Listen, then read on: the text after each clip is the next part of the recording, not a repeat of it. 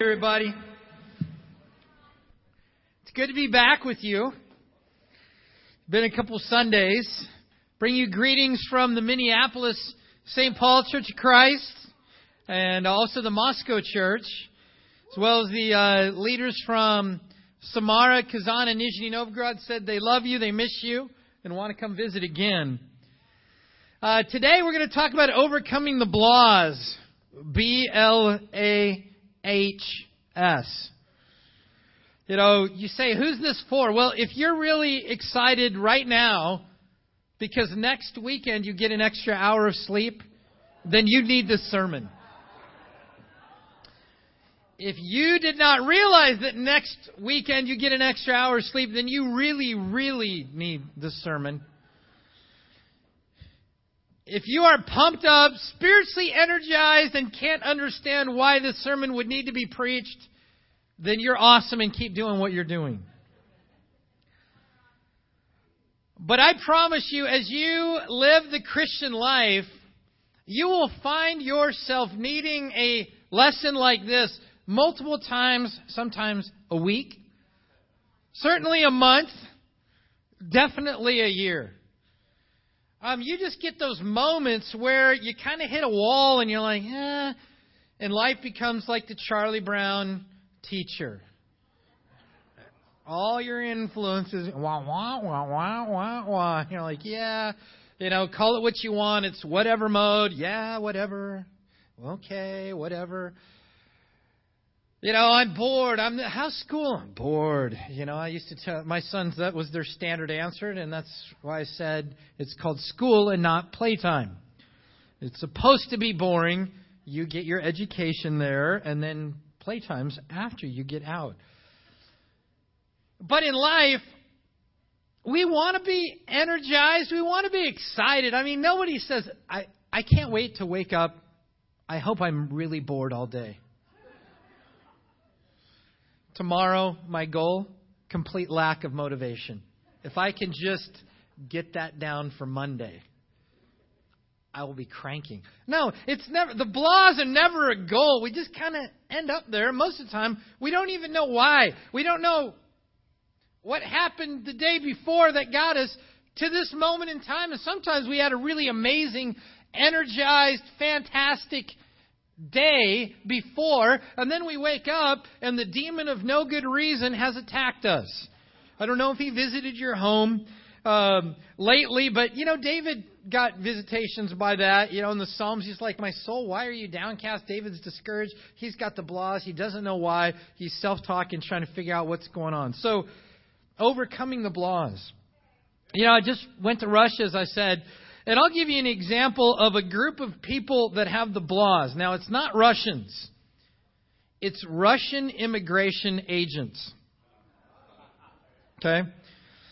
They're young, military, uniform, and I have not found an exception to this yet.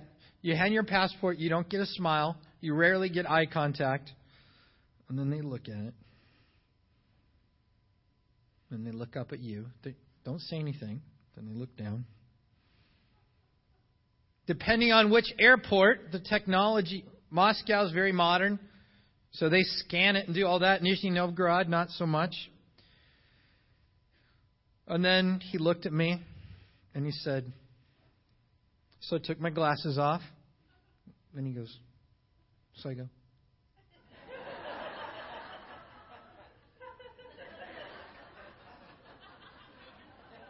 You stand there, having no idea. He asked me one question Why Vienna? said Los Angeles, Minneapolis, Newark, Vienna, Moscow. Okay. Stamped my passport and gave it to me. That was it. That was my whole interrogation. And, uh, you know, I was like, you should welcome me to your country. I'm excited to be here. I'm excited to see my friends. You are representing Russia. my brother Sergey is on the other side of that wall over there, and I can't wait to see him. I'm excited. But he wasn't as excited to see me. You know, and sometimes that's how life is. You're you're kind of excited about something, and then and then uh, you're just kind of. Uh. Mike still reminds me of a time when he came to visit me in Toronto, and there was a baptism in the campus ministry, and you know, everybody's singing songs and excited. And I, he said, I trust him. I probably said this. There's things he said I said that I didn't. This one I think I did. Um, but in the middle of the song, I go, All the angels are rejoicing, and you're sitting there like a bump on a log. You could smile at least. You know, we get excited. Somebody's not as fired up about what we're involved in. And I love what Ryan shared about from his life. And the battle of Romans 6, 7, and 8. And the challenge that each one of us faces in our life, because we can relate to that battle. Whether the CHP saved us, or God used somebody else, we're here today because we reached a moment in time where we just said, I, I need Jesus. I, I can't do it on my own. And yet, as Paul writes the book of Romans, he's got this whole, you know, basically study of how awesome it is to be saved by faith. And then he gets to the end of the book and he says, All right, here's what it means. Here's practically how life should be different for you. And he gets to Romans 12, and this that's what we're going to study today, Romans 12. And this is the practical section of why we should live differently because we're saved by faith.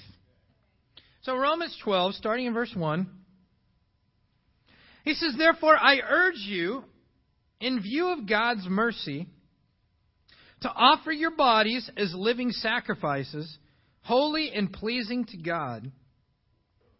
This is your spiritual act of worship. Do not conform any longer to the pattern of this world, but be transformed by the renewing of your mind. Then you'll be able to test and approve what God's will is, his good, pleasing, and perfect will. And so, you know, he takes us through Romans 6, 7, and 8, and then he talks a bit about how the Gentiles get grafted in and the Jews need to repent and salvation by faith is awesome. And then Romans 12, he goes, Because of all that, therefore, because of God's mercy in your life, in my life, offer your bodies as living sacrifices, holy and pleasing. It says, This is your spiritual act of worship. And I love the, the footnote, it says, or reasonable. It says, This isn't for the Green Beret um, disciples. This is just reasonable. This is normal. This is just the way life ought to be a living sacrifice.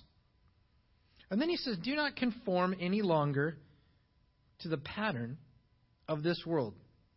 By the way, point number one is get a spiritual mindset. Now, the whole concept here of not conforming the pattern of this world is a mold. You know, the mold is fixed. And then you have some kind of substance that you press into it or something that you pour into and then it solidifies, but the shape is set by the mold. And the concept right here of not conforming the pattern of this world is that the world already has its shape set. And as we live life throughout seven days and 24 hours, you know, seven days a week, 24 hours a day, the world is pushing you into its mold. You say, well, I didn't ask to be pushed into the world's mold. You don't get to cho- choose that.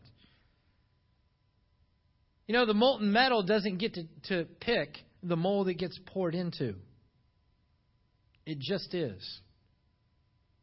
Now, God is trying to conform us, and they use that word as well, different passage, into the likeness of His Son. You see, there's two molds. But which one is going to have the impact on you?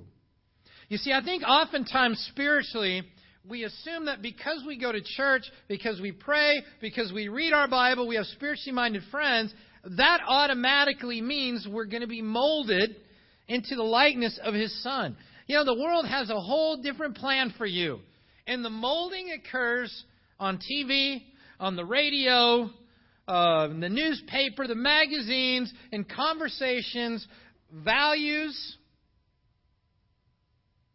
public opinion, what's popular in the neighborhood, at the workplace.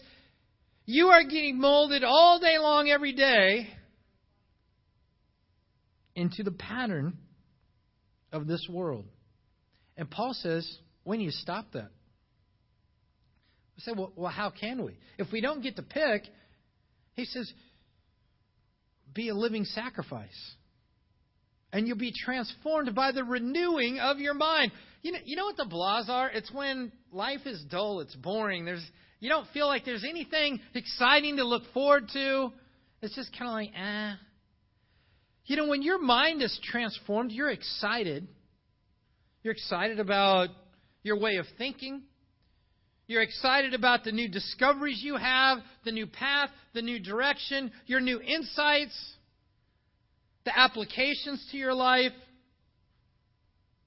But without the transformation of the renewing of the mind, our thinking will become bored all the time. We need a spiritual mindset. You know, in Russia, one of the things we talked a lot about was parenting. Because uh, as we know, when our kids hit those teenage years, it's like, what do we do? It's terrifying. And if you figure out, let me know. I tell them what we did, what we did wrong, what we think we did right, what seemed to work, what didn't seem to work, what we thought was working, found out later it didn't, what we thought wasn't working, and then later found out it was. I told them what my kids said don't do as a parent, and I told them what my kids said do do as a parent. You know what we talked about a lot? Is that it all starts at home. Because when your kids get to the age where you start thinking about them becoming Christians, you, it's so easy for a parent to go, okay, what's going on in our teen ministry? All right, Nate and Michelle, we're counting on you. Hey, I prayed for you. Nate and Michelle are awesome. But amazing teen ministers will never overcome the effects of unspiritual parenting.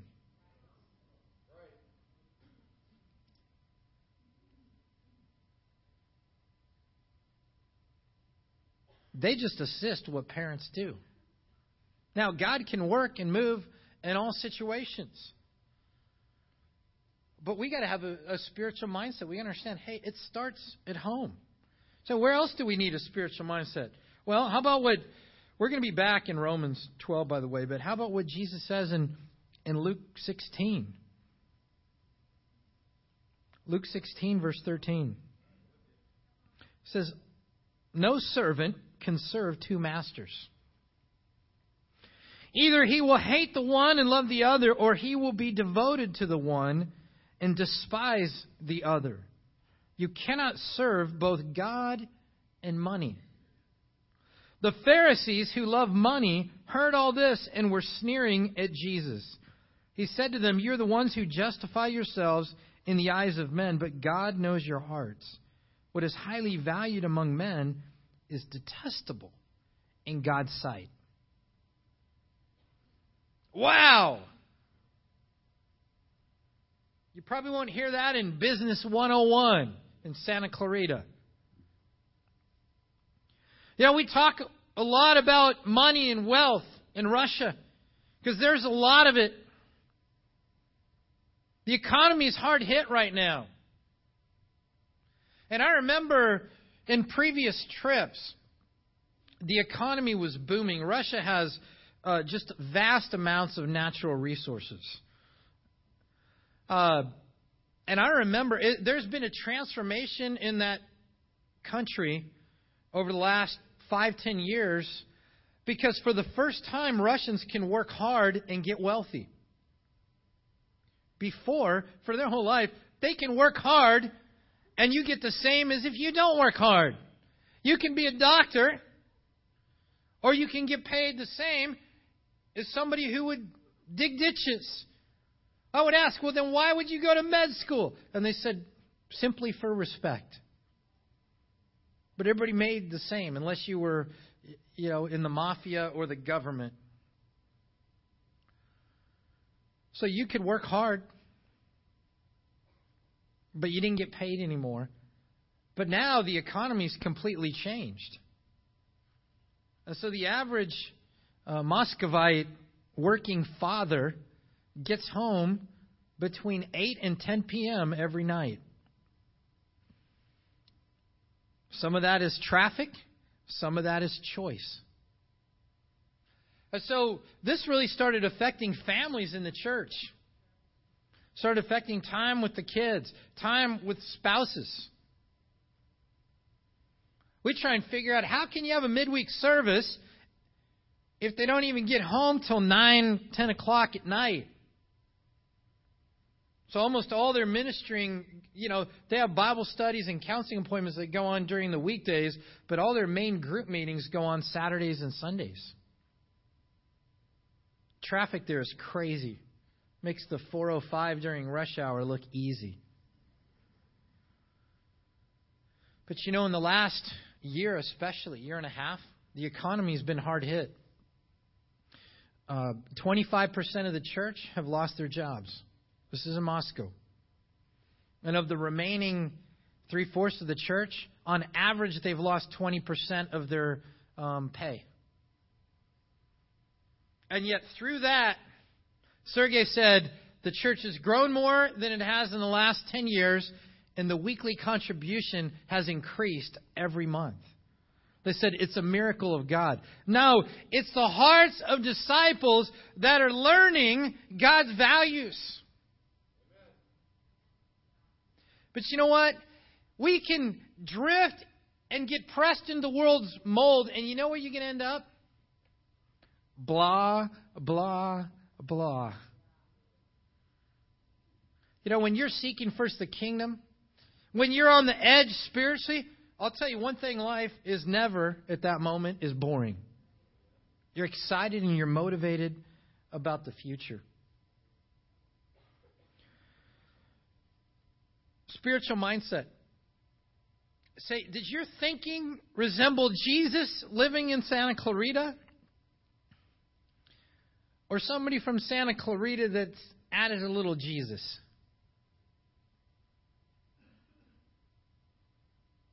You know, how would Jesus feel? How would he live? But if we're going to overcome the blahs, we, we got to get God's mindset on what life is all about. We got to fight hard because we're swimming upstream. He said, Well, I don't know what I'm going to do with this. Well, I promise you this as soon as you leave those doors, the world is going to continue its molding process. You know, sometimes people study the Bible or they go, I want to take a little break from the church while I evaluate what I'm going to do.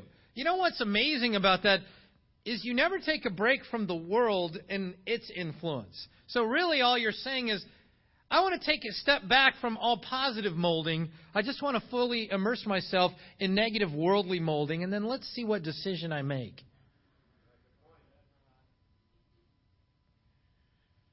No, be transformed by the renewing of your mind. It started with being a living sacrifice.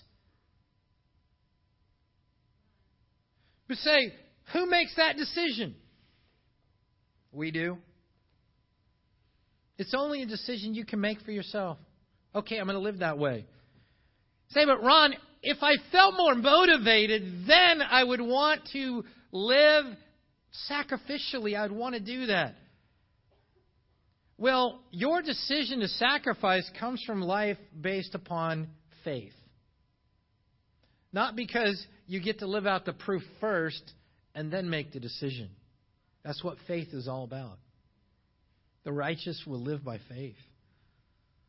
So, how spiritual is your mindset? You know, the second thing that we got to do, and this is back in Romans 12, is we got to get connected. One thing I found in my uh, ministry life is that the more mediocre I'm doing spiritually, the less connected I am to people. You go, well, Ron, you're a minister. You're around people all the time. Yeah, you can be around people all the time and not be connected at all. There's some of you today that feel absolutely lonely. There's hundreds of people in this room, but you're not connected. We start thinking things, oh, I can't relate to anyone. There's no one like me. There's nobody who can help me. There's nobody that's going to be able to encourage me. I don't see anybody right in my age bracket from this situation and that. It's like, eh, I don't see anybody I can become a best friend. We got a room full of people, amazing people. But when we get disconnected, we start getting isolated. And in chapter 12 of Romans, starting in verse 3. You guys out there today? You kind of struggling with the blahs. Okay. You're a little quiet. I thought you might be jet lagged. Romans 12, verse 3. For by the grace given me, I say to every one of you, do not think of yourself more highly than you ought, but rather think of yourself with sober judgment in accordance with the measure of faith God has given you. Just as each of us has one body with many members, and these members do not all have the same function, so in Christ we are many, form one body, and each member belongs to all the others. We have different gifts. According to the grace given us, if a man's gift is prophesying, let him use it in proportion to his faith. If it is serving, let him serve. If it is teaching, let him teach. If it is encouraging, let him encourage. If it is contributing the needs of others, let him give generously. If it's leadership, let him govern diligently. If it is showing mercy, let him do it cheerfully. Love must be sincere. Hate what is evil, cling to what is good. Be devoted to one another in brotherly love. Honor one another above yourselves. Never be lacking in zeal, but keep your spiritual fervor serving the Lord. Be joyful in hope, patient in affliction, faithful in prayer, share with God's people who are in need, practice hospitality. Man, there's a lot in that section. But it's just be connected. You know, what, where does he start? He says humility. Prideful people are never connected. Yeah, I don't talk politics when I go to Russia. I don't really talk politics here either. But I got a kick out of you know, is the one question the Russians wanted to know? Is Donald Trump going to be your next president? and I just smiled and said, I don't know. Said, well, but it'll be exciting to find out. And then go, yes, he's very exciting. Uh-huh. We got to get connected. You know, it's amazing how you can connect with people when you don't even speak the same language when you have great humility. Um, it, I mean, it's been so awesome uh, going to Russia and just building friends with brothers and sisters over there. And after going now for almost a decade, you know, people that were little kids are now baptized. And, uh, you know, one of the staff couples saw their daughter and, and I, I you know, and, and I'm talking with her and, I said, I held you right after you were born. And she looked at her mom and she's like, Yeah, he did. You know, it's like, um, but you know, you just get to watch the lives change. And whether you speak the same language or not, you know, love and humility is universal, and you just you bond and you spend time together, and you leave and you feel like best friends, even though I didn't even totally know everything that they were talking about. Google Translator did. Um, that was awesome. Uh, but you can get connected. Uh, I want to encourage the church here because a year ago when I went, they wanted to know Tell me how to build friendships. Because they said, We have friends, but friendship building with strangers is weird by Russian standards. They said if you just invite somebody over for dinner and you haven't been friends with them for a long time, people will look at you like, no. And so last year I went over there and I just told them stories about you guys. I told them about lives that were changed, uh, people who became Christians, and you know just the friendships, whether it was a year or five years or ten years or twenty years. And a year ago they came up and they go, "That's so awesome! We need this." It was amazing to go back this year, and I was at two different regions, about 800 uh, disciples, and people would come up and they'd go, "We remember the stories that you told about Santa Clarita." This is my neighbor, and she's baptized now. Thank you for Santa Clarita. And it was story after story after story. It was just friendships about getting connected. And they love it and they're excited about what the future holds. But if you're going to do that, it takes humility. Because when you initiate a friendship, what if they don't want to be your friend? You know, like when you're a little kid, will you be my best friend? Sorry, already have one. and you're not it. Maybe tomorrow.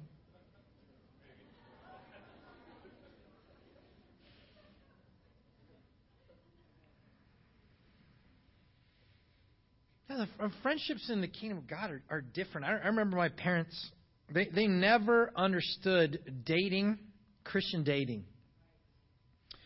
Because, you know, in the world, you meet somebody, and if you like them, have an even moderately okay date, then you kind of smother each other for weeks and months till you decide if you really love each other or don't like each other, and then you're like, hit, over, next one. And so you know, I'm I'm in Toronto and I'm going on these awesome dates with these campus sisters and life is good and but it's a different one every week and they'd be like, "Hey, how's your date, mom and dad? How's your date?"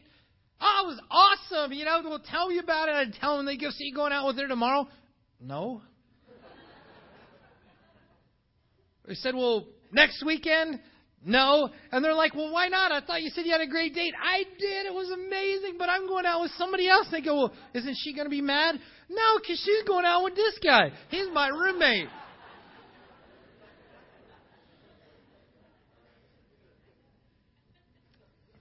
You know, they, they, they would send their real questions through Mike.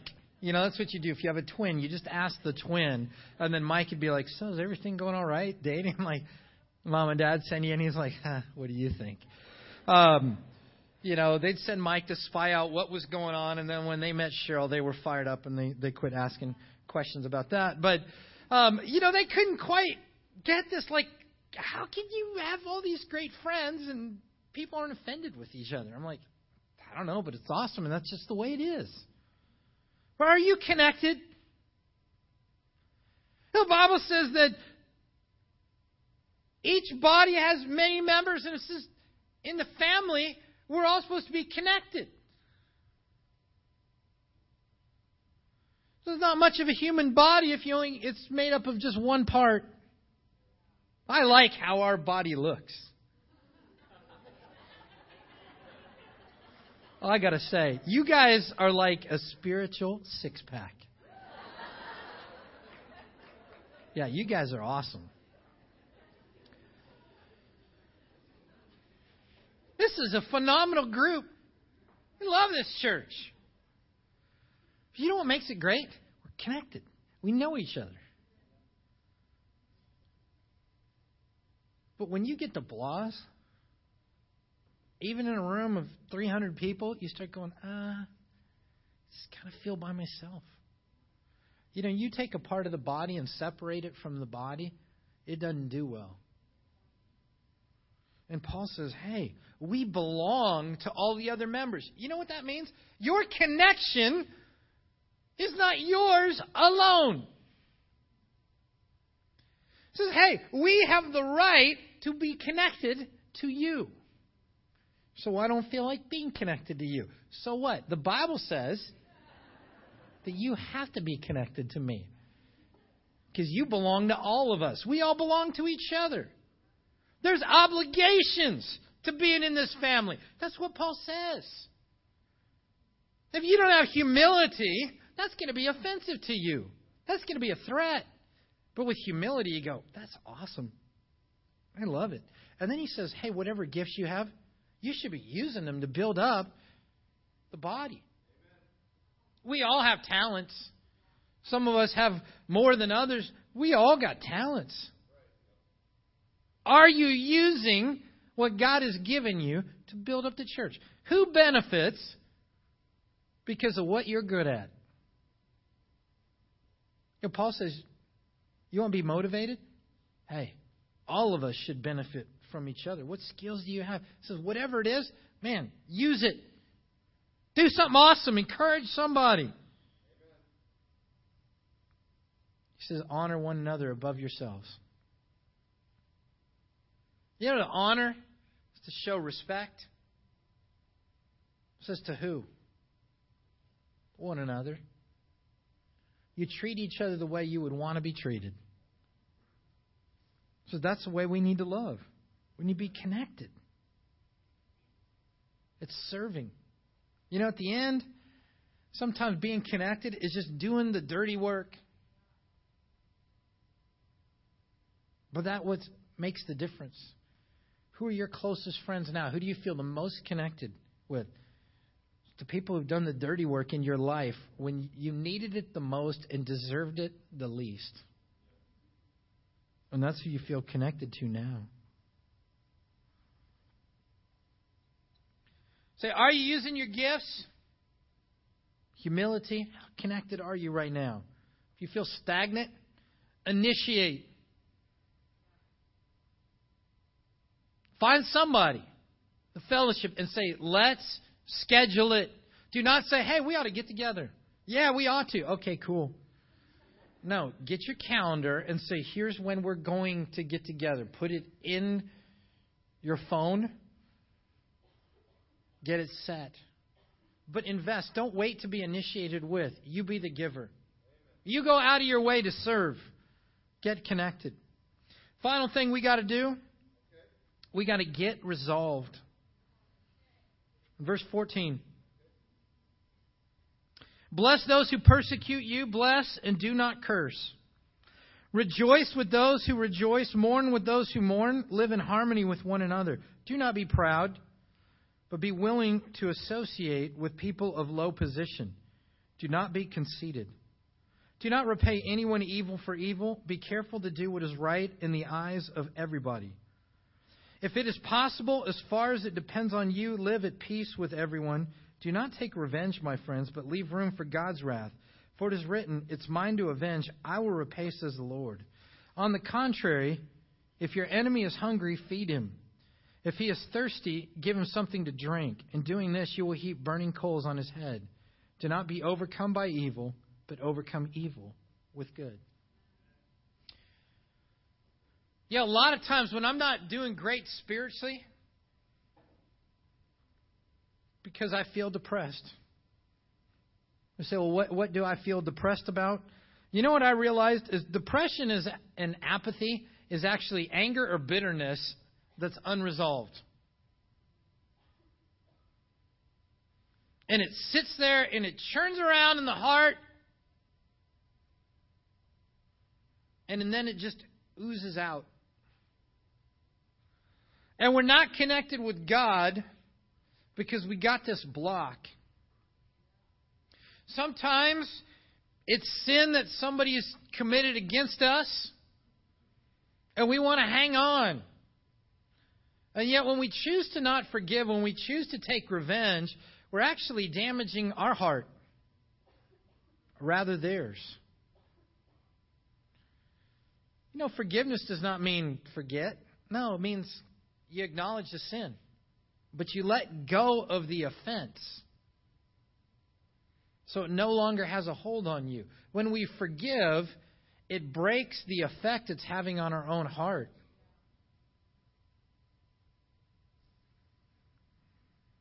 You're depressed? You're bitter? Need to get resolved. Have the talks. You say, Well, I'm afraid. Have the talks. I don't know how they're going to respond. Have the talks. We must, or Satan will have a field day on the inside of our hearts. You know, sometimes getting resolved isn't with a person, but we're depressed about our life situation. And let's look at a few different verses. Go to Proverbs chapter 14. Proverbs chapter 14.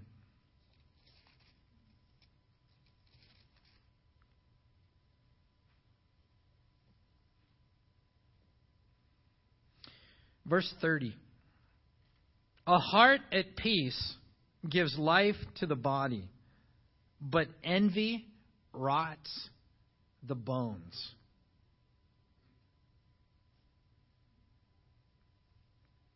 Sometimes we're not resolved about our situation. Well, I worked hard. I studied hard. I did this. I've got more skills. I'm a better athlete. I'm this. I'm that. And look at what happened. The Bible says a heart at peace about our situation. It gives life. Envy rots the bones. You know what happens when we're unresolved about our situation? There's somebody else's situation that we look at and we go, I should have that. But it takes a toll on the heart and on the body. Look at uh, the next book in Ecclesiastes, chapter 4. Expands a little more on this concept. Ecclesiastes chapter 4, verse 4 through 6. Solomon says, And I saw that all labor and all achievement spring from man's envy of his neighbor. This too is meaningless, a chasing after the wind. The fool folds his hands and ruins himself. Better one handful with tranquility than two handfuls with toil and a chasing after the wind.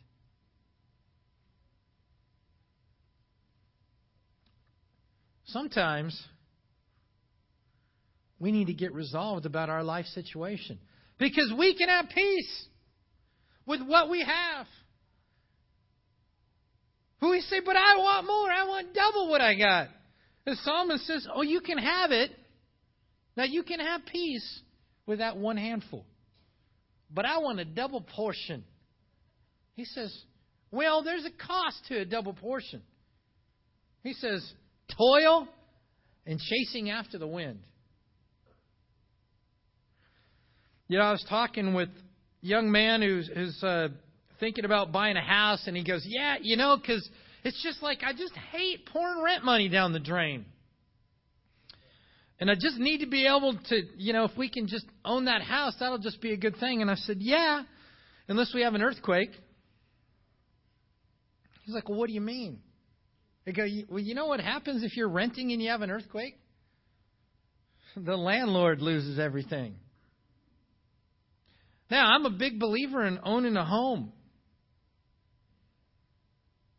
We own our house. I'm, I'm happy. I think it's a great investment to be able to make. On the other hand, we assume that certain things are automatic. Sometimes we can be at peace, and then our desire to have more puts us in a situation where we are stressed out of our mind, and we can't enjoy the two handfuls that we finally achieved. Say, are you resolved? Or is there turmoil on the inside?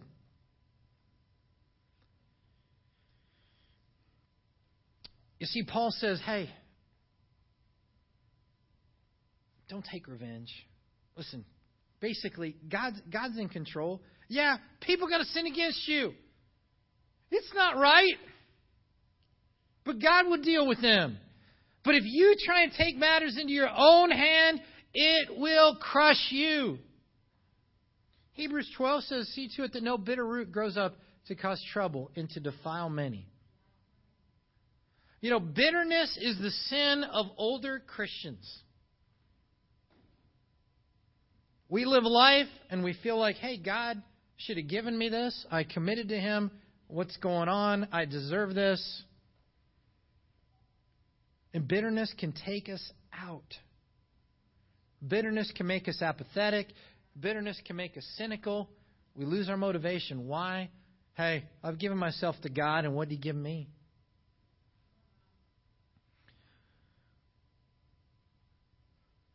You know, Paul says salvation by faith is the way to go. And he says, when we have a spiritual mindset, when we're connected, when we're resolved, we're going to have so much passion and fire and motivation in our life.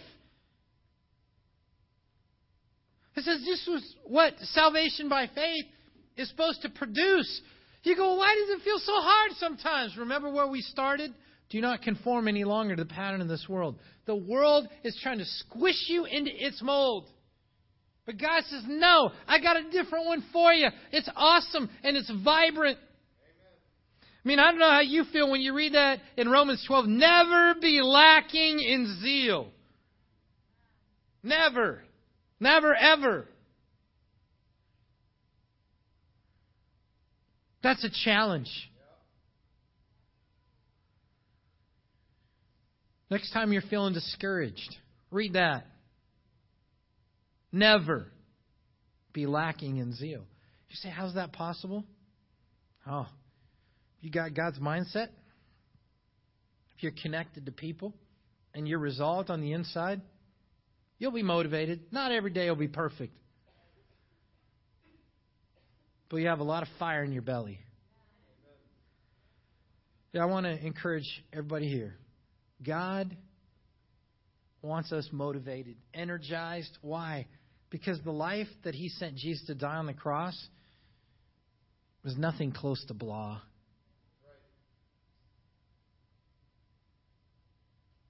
He says, No, I came to give you life and life to the full. Let's put these things into practice. Let's live with that fire and that passion and that zeal.